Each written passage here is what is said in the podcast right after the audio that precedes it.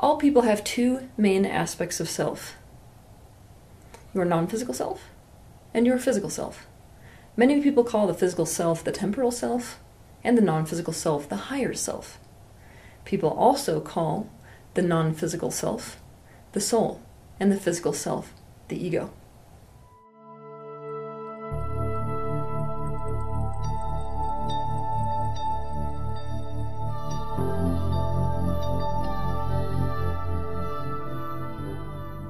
Your temporal self, your ego, is the seat of personality.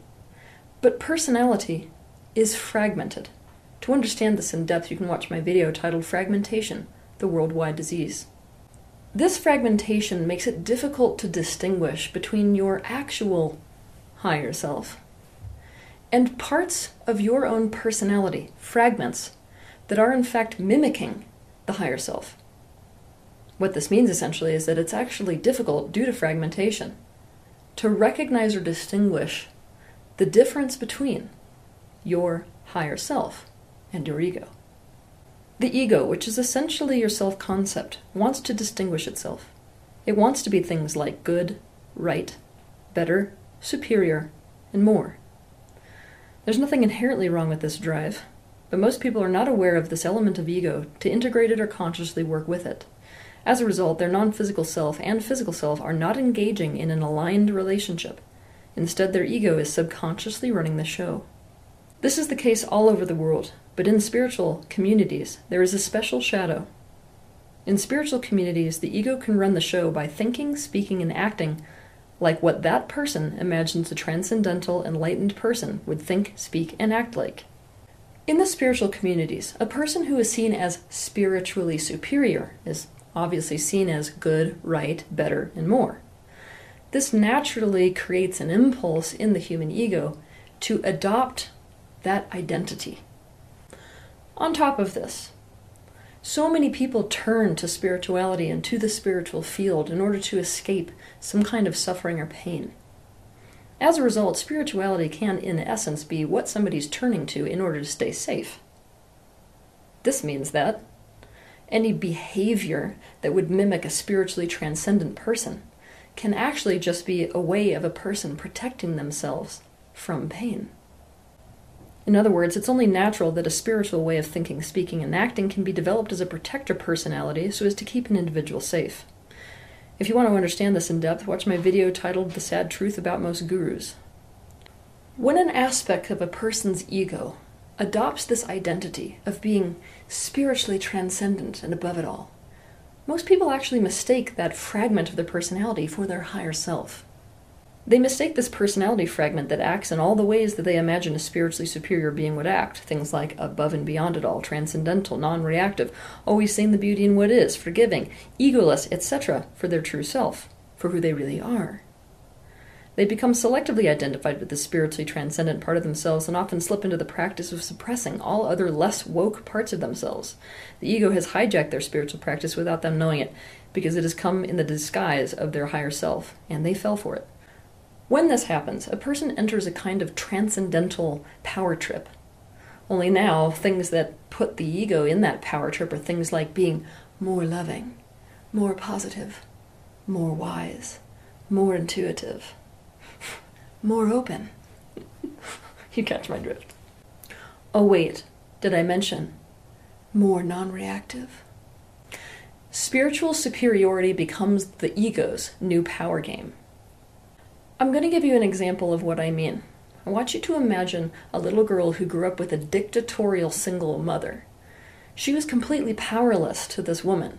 There was no way for her to gain power in the relationship until her ego found a way to be Jesus-like. To use things like unconditional love and deciding that she will be the one to teach her mother how to love and kindness no matter how she's treated in order to feel superior to her mother. This made her ego feel like it was in a position of power. Really, she just found a creative way to win at this power struggle that she was experiencing with her mother. All of these spiritually transcendent qualities became a part of her ego trip. But because these qualities are qualities that she associated with the higher self, she fell for this whole thing. and imagined herself to be operating relative to her mother from the position of her higher self. But this was not the case. And so what do we find? She actually went further away from being able to integrate any of her non-physical and physical aspects together in order to achieve a state of alignment within herself. Number one. Number two, underneath this whole thing is an ego power trip that she's using relative to her mother, which her mother could feel. So do you think the relationship got better or worse? You guessed it, worse. Also, she actually did have a highly abusive mother, who she decided to continue living with for a long period of time. Why? Because staying in that abusive environment was suddenly fueling her own ego and self-concept. It's a reality that certain individuals are more tapped into the non-physical, are more conscious, are more aware, are more able to consciously love, etc. In the same way that there are people walking the earth who are more athletic, are able to jump higher, run faster, and go further. It's important to be in this reality about this instead of to imagine that equality exists relative to these things. The thing is, when your ego is identified with being spiritually transcendent, you will have a hard time accurately perceiving this reality and will instead imagine yourself to be more conscious, more developed, more aware, more knowing, more able to love, more forgiving, etc. than you actually are. If you have been unsafe with people, or are still unsafe with people, especially if you feel unsafety around authority, then on a subconscious level what you are going to be going for is to put yourself in a position on top or above them.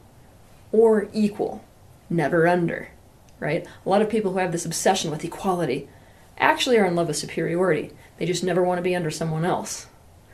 And so, when this is the case, on a subconscious level, especially if you're spiritual, you're going to go about trying to get yourself on top of, or at least equal to other people, through spiritual superiority.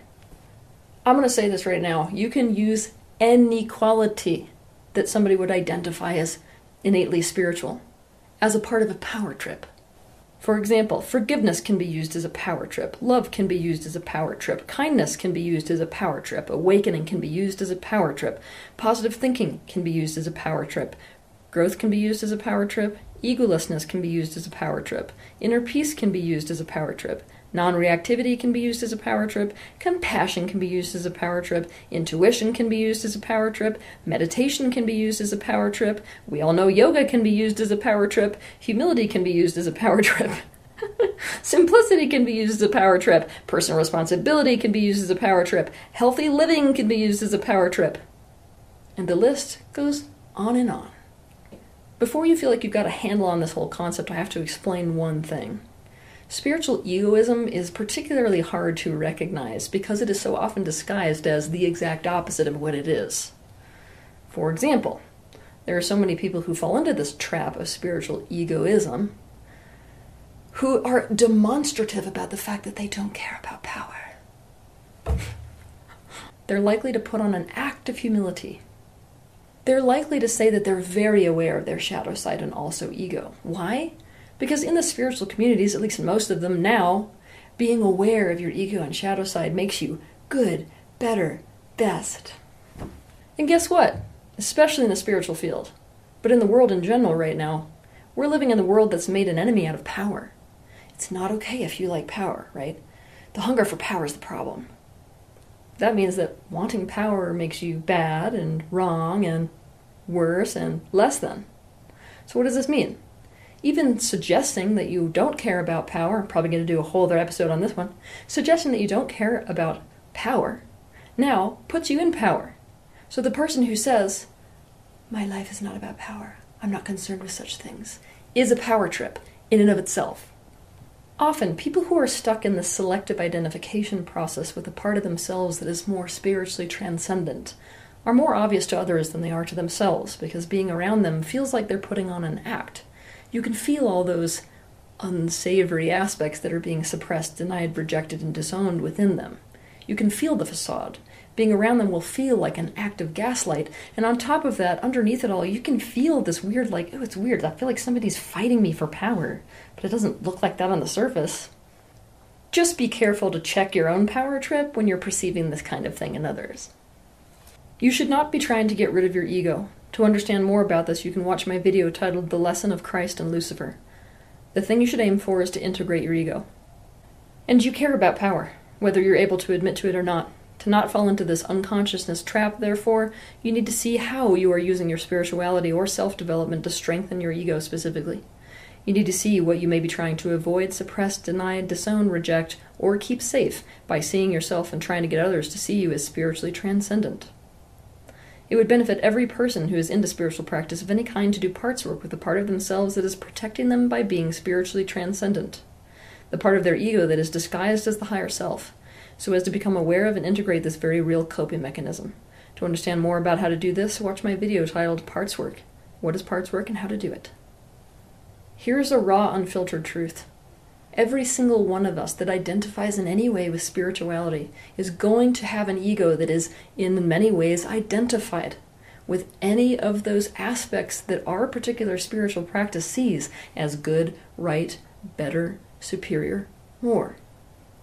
Being aware that your ego absolutely is involved in your spiritual practice is critical. And if you're the person who thinks you're the exception to the rule, you're the problem.